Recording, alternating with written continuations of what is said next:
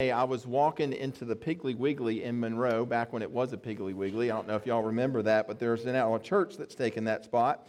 And uh, that church, um, before it was a church, the Piggly Wiggly was there. And I was walking in one day, and I had I was on the cell phone. I was talking to my mom, and I was walking into the Piggly Wiggly. I see this guy coming out the doors. You know, they have those like automatic doors kind of thing. And he gets to about where the automatic doors are, and I see him. He's got a shopping basket, one of these like little carry-all shopping baskets, the kind of thing that us guys use when we go shopping. You know, we fill it up to the top, and then we're done right? And so he's walking out of the Piggly Wiggly and he's got a bunch of meat in it. He's got just steaks and all sorts of expensive meats in this thing. It's piled to the rim.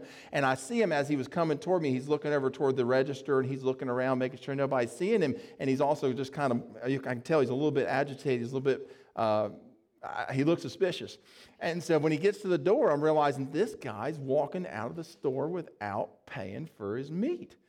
Um, and so I stood in front of the doorway and I said, Sir, I'm not going to allow you to leave. yeah, exactly, right? And uh, so, and he looks at me and he tried to get by me. And I said, Sir, I'm sorry, you're going to have to go pay for that meat. I'm not going to allow you to leave. And uh, so a little bit of something started to happen there, and people in the store are starting to realize what's going on. The people over there at the cash register realize what's going on. Little stirs going. Before you know it, the guy takes a swing at me, and I ducked off to the side and I pushed him out of the way. And so he's getting now he's not even worried about getting caught by the cops. He just figures I'm going to take care of this dude. And so the two of us start getting a little bit of a tussle, and the next thing I know, I'm head over heels heading into the little Debbie's little section there. And then some other guy comes in, and I don't know where he found a broom handle, but he whacks this guy over the back of his back, and the guy swings around to hit to see who hit him in the back, and he get, tackles this guy, and then I jumped on top of them, and then a whole bunch of other people top, uh, top, jumped on top of them. And friends, if you believed any of what I just told you, then we got something to talk about on December 25th. Part of that story was true. I did see a guy coming out of a store, and he was stealing some meat, and he walked around by me before I realized what was going on. I can't tell you how many times I've woken up in the middle of the night or been driving down the road in the car and thought, if I had only, if I had only, right? One of those kind of situations. But if all that story leads me to believe, why would somebody do something like that? I mean, here's a guy that's willing to risk going to jail for about $100 worth of meat right? He was going to go grill out for his friends, maybe throw some in the freezer. I don't know what he was going to do with it, but I just thought, why would somebody take such a risk for, uh, some, for something so little, right? Well, it goes to what we want to talk about today. We've been in a series talking about what is a biblical worldview, and we know that a biblical worldview is made up of presuppositions. And the first week we talked about how God is our creator, not just that God exists, but that God created us to be the kind of people that we are. And then, second of all, we talked about last week how this world is fallen, that when sin entered into the world because of Adam and Eve, it affected literally the physical stuff of the world, that death and decay and disease became a part of this world that we live in. And then today we want to take that, that next step further to talk about about how man is a fallen creature. Not only did sin affect the creation, God's creation, but it also impacted us on the inside. And so that's what we want to talk about today. Um, our text comes from Romans chapter 7, verses 8 and 18 and 19. If you would, let's stand together for the reading of God's word. Romans chapter 7, verses 18 and 19. Here we go. For I know that nothing good dwells in me, that is, in my flesh. For I have the desire to do what is right, but not the ability to carry it out. For I do not do the good I want, but the evil I do not want is what I keep on doing. You may be seated. That was a tongue twister. That's kind of like the Dr. Seuss passage of the Bible.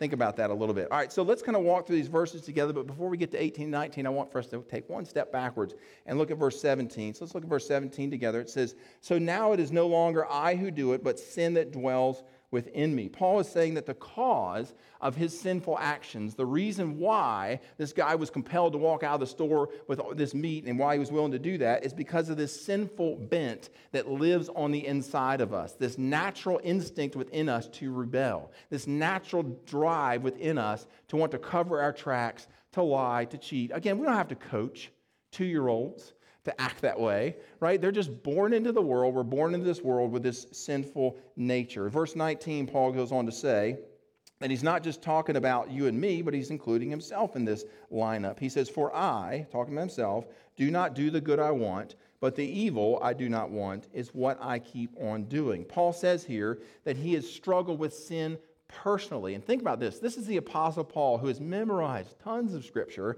who is a scholar on Scripture. This is a guy who has planted churches. This is a guy who has evangelized probably tens of thousands of people leading them to Christ. This is a guy who has remarkable self discipline, dedicated to the Lord in prayer. And despite all of that, he says, I've got this sinful nature living on the inside of me.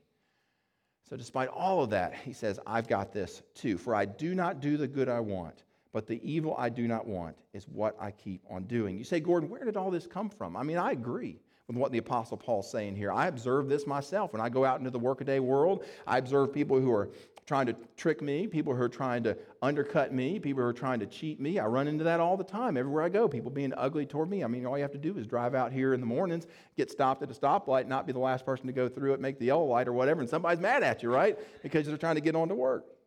Well, that's a good question. Where did all this come from? And Paul tells us where it came from, Romans chapter 5, just a few chapters before. He writes, chapter 5 and verse 12, Therefore, just as sin came into the world through one man, who's he talking about there? Who's the man? Adam, that's right. So he's talking about Adam. He says, just as sin came into the world through the one man, um, so he's pointing back to the original sin that Adam committed in the garden.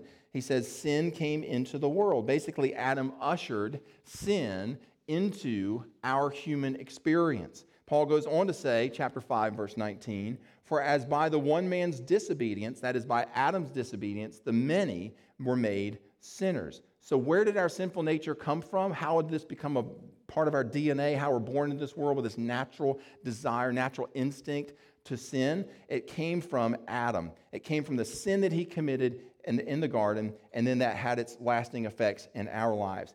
Yes, we have instincts to love. Yes, we have instincts to want peace and harmony. Yes, we can see beauty. But we also have instincts to do what is rebellious, what is uh, we consider sinful. You know, part of what made Jesus so intriguing to the people that he interacted with is because Jesus was not like us. Jesus was born into the world without a sinful nature. He came into the world like Adam and Eve came into the world without this bent toward sin.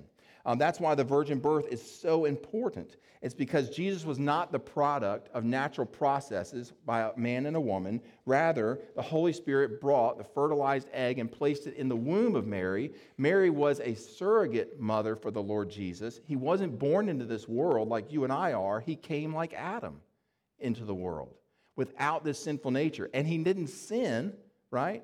But part of what made him so intriguing was he was his natural instinct was joy. His natural instinct was love and sacrifice and wanting to please his heavenly Father. That's what came natural to him. He was different than us.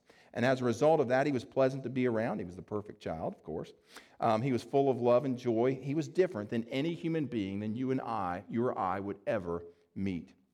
So that's where our sinful nature came from. It goes all the way back to Adam. It is our inheritance as the human race, part of the curse, Adam's gift, right, to you and I.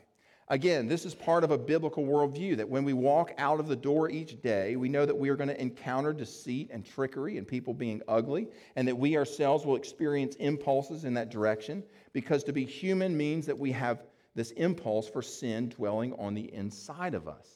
You say, I agree with all that you're saying, Gordon. Again, I hear that. I've observed that in my own interactions with human beings. This is definitely my experience. I've been around two year olds before. A sinful nature is definitely a part of the human experience. But does the Bible address this anywhere else? Or is this just kind of a Romans 7 kind of a thing? Well, no, the Bible points this out many different places. For example, in Genesis chapter 6 and verse 5, God acknowledges this reality. He says, Genesis chapter 6 and verse 5, observing humanity, he makes this reflection. The Lord saw that the wickedness of man was great in the earth, and that every intention of the thoughts of his heart were evil continually.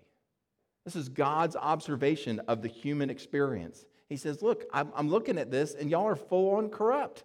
Uh, Genesis chapter 8 and verse 21, just after the flood, the Lord said in his heart, I will never again curse the ground because of man, for the intention of man's heart, that is what drives him, what's on the inside of us, is evil from his youth. So, all through our life, God's saying, I'm observing that this is, this is how it is with man. This is how it is with humanity. Uh, we just have a sinful nature that's living on the inside of them. Jeremiah chapter 17 and verse 9. The heart is deceitful above all things and desperately sick. Jesus said in Mark chapter 7 and verse 21 For from within, out of the heart of man come evil thoughts, sexual immorality, theft, murder, adultery. He continues the litany, verse 22 coveting, wit- wickedness, deceit, sensuality, envy, slander, pride, foolishness. Jesus says the birthplace of all of these actions is on the inside of us.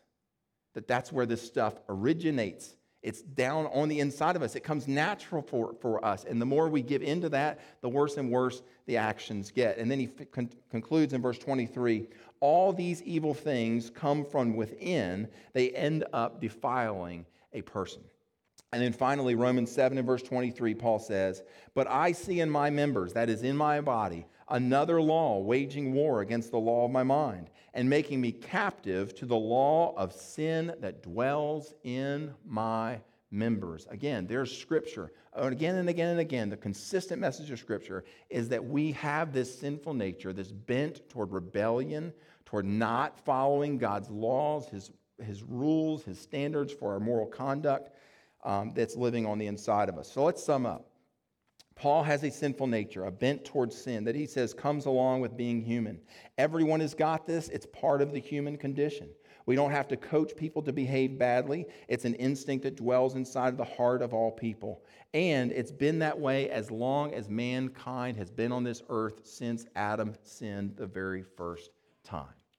All right, well, that's our treatment of presupposition number three that man is a fallen creature, that we have this sinful nature that lives on the inside of us. And so that means it's time for us to ask the most important question What difference does all this make to my life? You say, Gordon, you really depressed me. I mean, I didn't come here this morning to get depressed, but that's what you've done. I mean, did you bring us here this morning to tell us how rotten we are? Is that what you brought us here for? I mean, what difference does any of this make to my life? Well, that's a great question. Let's see if we can answer that. If you look at Romans chapter 7, it looks like really bad news, right? That we're, we've got this sinful nature that's living on the inside of us. Paul says the good that I want to do is not what I end up doing. The things that I don't want to do are the things that I, you know, end up doing. And so uh, Paul says, look, God's got a solution for that. Let's look at ch- chapter 7, verse 24. Paul writes, Wretched man that I am, got that, right? Who will deliver me from this body of death, from this sinful nature? Well, verse 25, he says, Thanks be to God through Jesus Christ our Lord. In other words, even when we sin, even when we make mistakes, God comes right along through Jesus Christ and washes our hearts clean and cleanses us of those wrong behaviors, cleanses us from that sin. And so that's good news number one, right?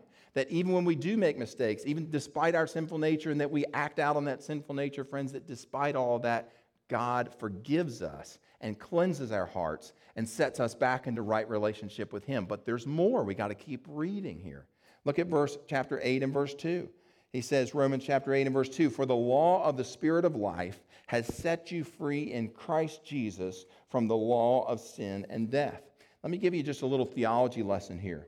When you enter into a real and personal relationship with Jesus Christ, this person called the Holy Spirit comes and dwells inside of you. I don't know how that works, but I know that that's the way that's what happens. 1 Corinthians chapter 6 and verse 19 tells us, "Do you not know that your body is the temple? Temple's the place where God lives. Do you not know that your body, your physical body, is a temple of the Holy Spirit?" Friends, the Holy Spirit of God, when you enter into a relationship with Jesus Christ, lives inside of you.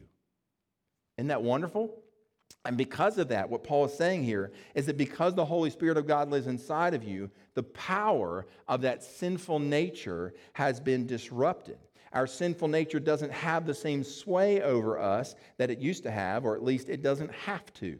So get this Paul acknowledges in Romans chapter 7 that, yeah, the things I don't want to do, that's what I find myself doing. But that was back when my sinful nature was in charge. Romans chapter 8 reveals that a new sheriff is in town.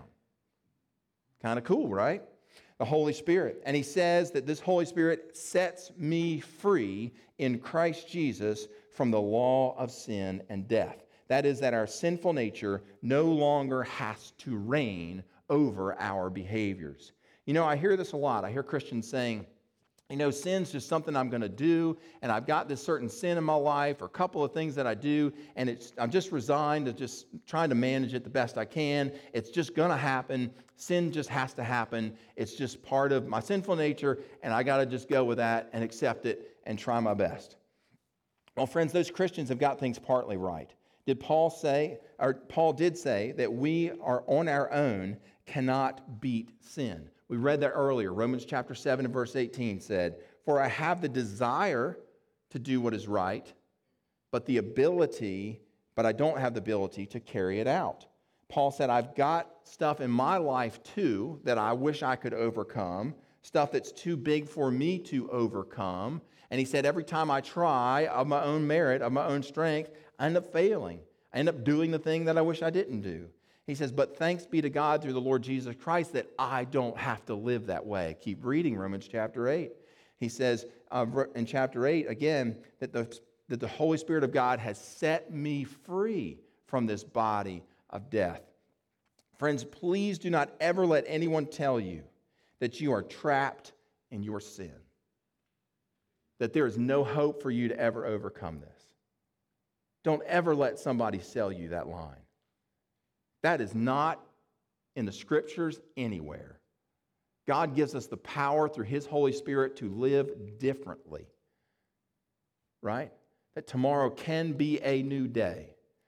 Friends, uh, you know, when you think about it, our culture's bought into this lie, though. Instead of encouraging drug users to say no to drugs and to get off of drugs, they take the defeatist attitude and pass out clean needles because that's the path of least resistance. Instead of teaching abstinence in schools, we just accept that young people are going to have premarital sex, and so we push birth control pills. I have a good friend who works at the University of Georgia in the health department there, and he says you would not believe the numbers of young ladies grew up, growing up in decent homes all across this state who enter into our health care getting birth control pills week after week after week. Friends, that is premeditated sin. That is, I know, God, that I'm going to do this. I'm just resigned to it. It's just the way life's going to have to be. You're just going to have to forgive me. In contrast, the Bible says you do not have to keep on sinning. We are greater than our base instincts. Let me say that again. We are greater than our base instincts. Just because there's an instinct there, an impulse there to do it, doesn't make it right. Paul said, You can overcome this. Romans 8 and verse 2. The Spirit living inside of you has set you free in Christ Jesus from the chains of your sinful nature, from the law of sin and death that used to reign over your mortal body. Friends, we talk about, we're talking about deliverance here. Paul's talking about becoming a new creation in Christ Jesus. That we're, we're talking about no longer being enslaved to anger and passion and desire. We're talking about freedom here. You know, you can set somebody free from jail, but that doesn't make them free. What makes somebody free is getting them free of the behavior that put them there in the first place. And this is the great promise of Scripture. Not just that we can have our sins forgiven, but we can be delivered from those actions that are destroying our life. Amen? You say, well, how do I get that? You know, I've been, a, I've been a Christian now, Gordon, for some years. I've read this thing. I've come to Bible study. I've prayed. I've tried it all. And uh, it just doesn't seem to be working for me. I just kind of given up on the idea that I'm ever going to be able to overcome this. Well, again, Paul continues, Romans chapter 8, end of verse 4. He says, We need to walk not according to the flesh, but according to the Spirit. And then he, here's the key verse, verse 5. For those who live according to the flesh, set their minds on the things of the flesh. But those who live according to the Spirit set their minds on the things of the Spirit. And then he repeats that in verse 6. He says, For to set the mind on the flesh is death, it'll end in failure. It'll be Romans chapter 7. He said, But to set the mind on the Spirit is life and peace. It's Romans chapter 8, it's victory. Friend, if you want victory over sin in your life, listening to Morgan Wallen sing about songs like Whiskey Glasses is not going to get you there. Okay, I, I think it's a great catchy tune. Not here to put Morgan Wallen on on just on uh, uh, up for whatever you want to call that. Um, but you know, I like some of those songs. I like Jason Aldean. I like Luke Combs. I like listening to those folks. But friends, what happens is I listen to that stuff too much, and it begins drawing my sinful nature back up to the surface. It begins to resurrect that old man, that old self that I've been I had put to bed all those years ago. Friends, when those voices are resurrecting inside of me, we have to be smart enough to recognize that I need to turn that stuff off and that I need to put my mind not on the things of the flesh, but rather on the things of the spirit. And so, before it gets to that point, we've got to make sure continually that we have the Holy Spirit of God at the forefront of our mind. That's why we get together for Bible study. That's why we get together in small groups, we hold one another accountable. That's why we get together on Sunday morning. It's good to see one another's faces and have some accountability in our life that we're not just drifting off and spiraling off into our self destruction and our sinful behaviors. You say, how do we make sure that our mind is set on the Holy Spirit of God? Well, number one, again, prayer. Having that time of daily quiet, just getting quiet before the Lord. Number two, being connected in relationship with other believers. Proverbs 27, verse 17, I don't think I have this as a verse, but it says, As iron sharpens iron, so one man sharpens another. And then number three, making sure that we are totally surrendered in every area of our lives to the Lordship of Jesus Christ. When we practice those three things in our lives, it has the opposite effect, friends, of listening to whiskey glasses. Right?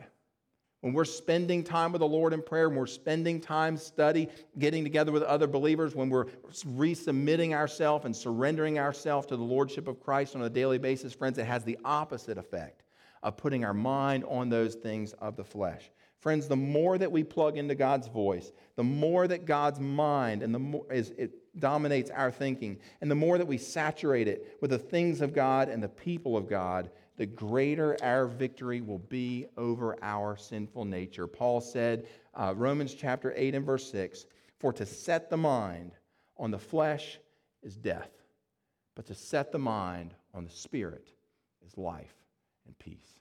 Let's pray.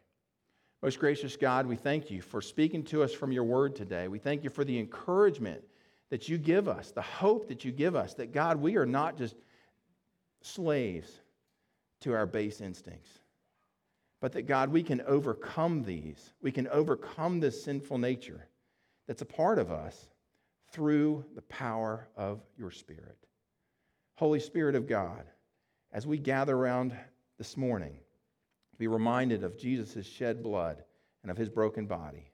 Encourage us that, Lord, we are not desperately lost, that we don't just have to continue in these same cycles of destructive behavior.